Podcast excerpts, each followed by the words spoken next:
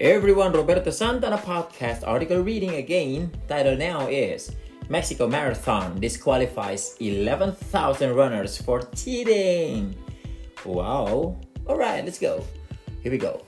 More than a third of runners have been disqualified from the 2023 Mexico City Marathon after tracking data showed they didn't complete the full race.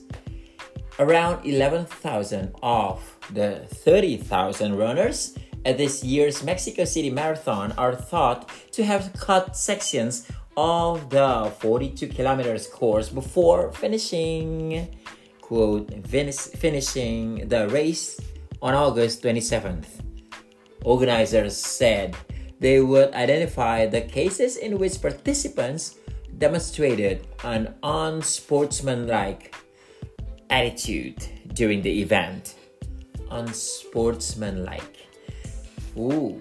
Spanish newspaper Marca reported that organizers began investigating after getting reports that runners had used cars, bikes, and even public transport to cut sections of the course.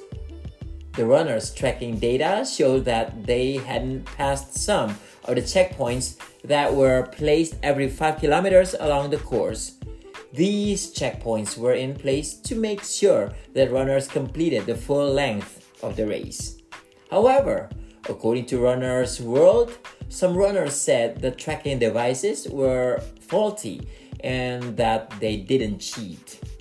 World Athletics the athletics governing body has given the Mexico City Marathon gold label status, the second highest status available.